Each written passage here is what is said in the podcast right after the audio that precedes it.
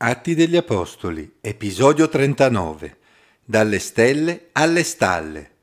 Leggo nella Bibbia in Atti capitolo 14, versi 8 a 20.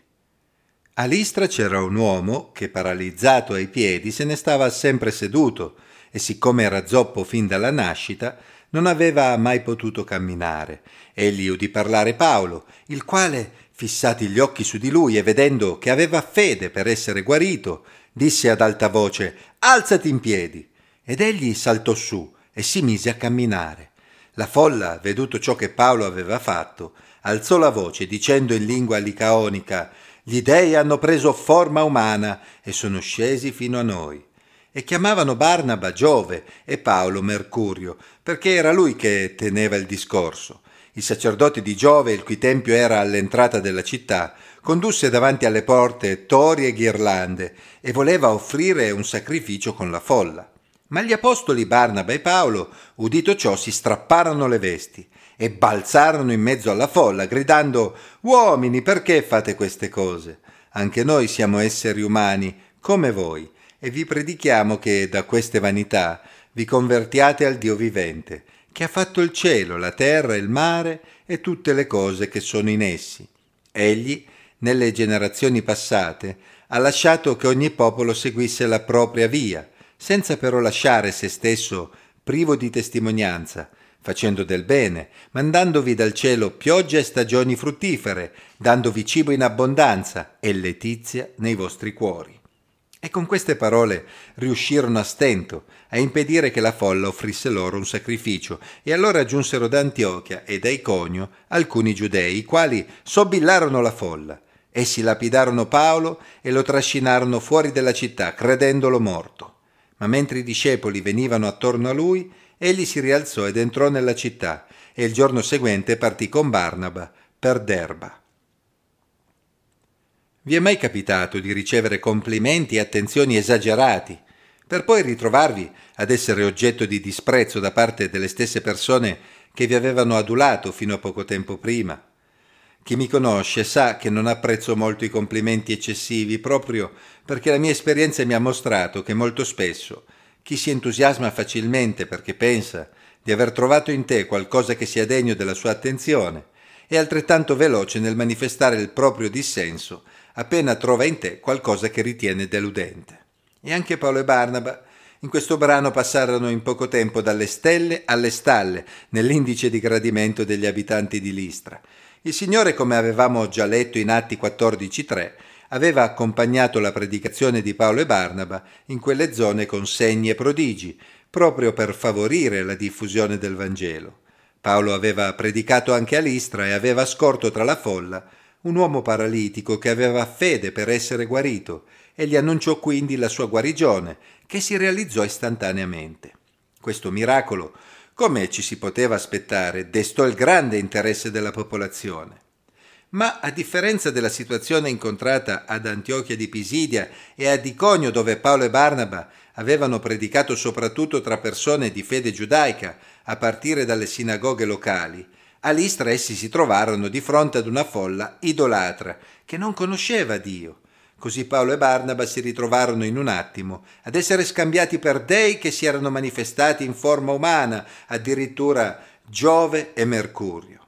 Cominciò quindi una festa in loro onore con il sacerdote di Giove che addirittura stava organizzando sacrifici per loro.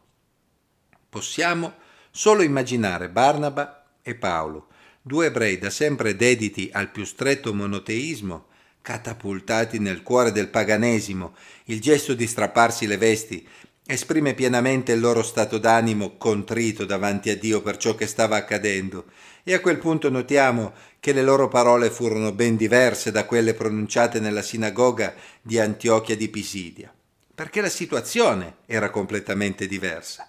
Se nella sinagoga essi si erano appellati alle promesse fatte ai padri per introdurre Gesù, in mezzo a questi pagani non poterono fare altro che parlare del Dio vivente che ha fatto il cielo, la terra, il mare e tutte le cose che sono in essi.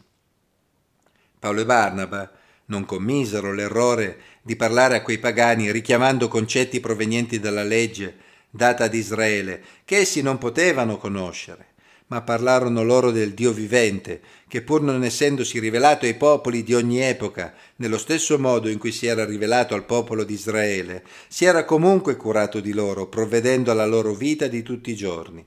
Sono parole semplici, quelle che Paolo e Barnaba dovettero usare per cominciare a seminare nei cuori di quelle persone che erano così lontane dal Dio vivente e vero.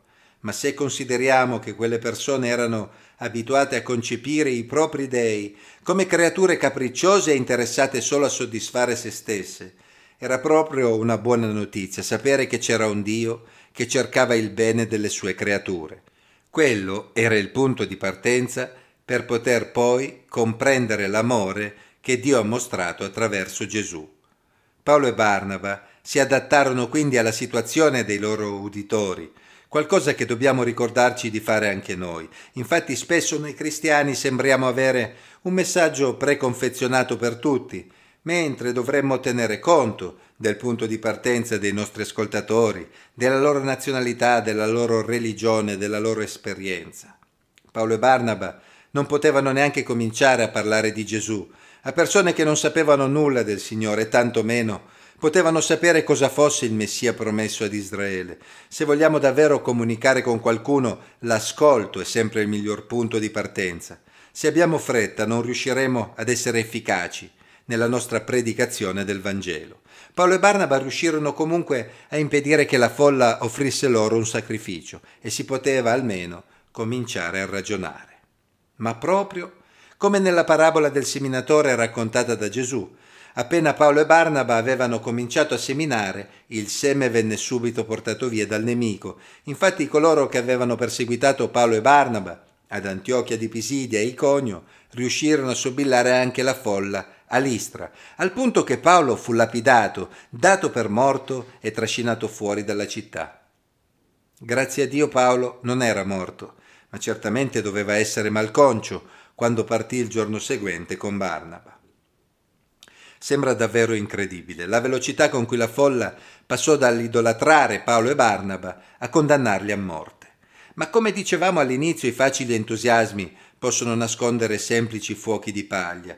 Questo episodio ci mostra che nonostante i segni che Dio compiva attraverso di loro, non sarebbe stato facile per i discepoli di Gesù predicare il Vangelo in un mondo così lontano dal Dio vivente e vero.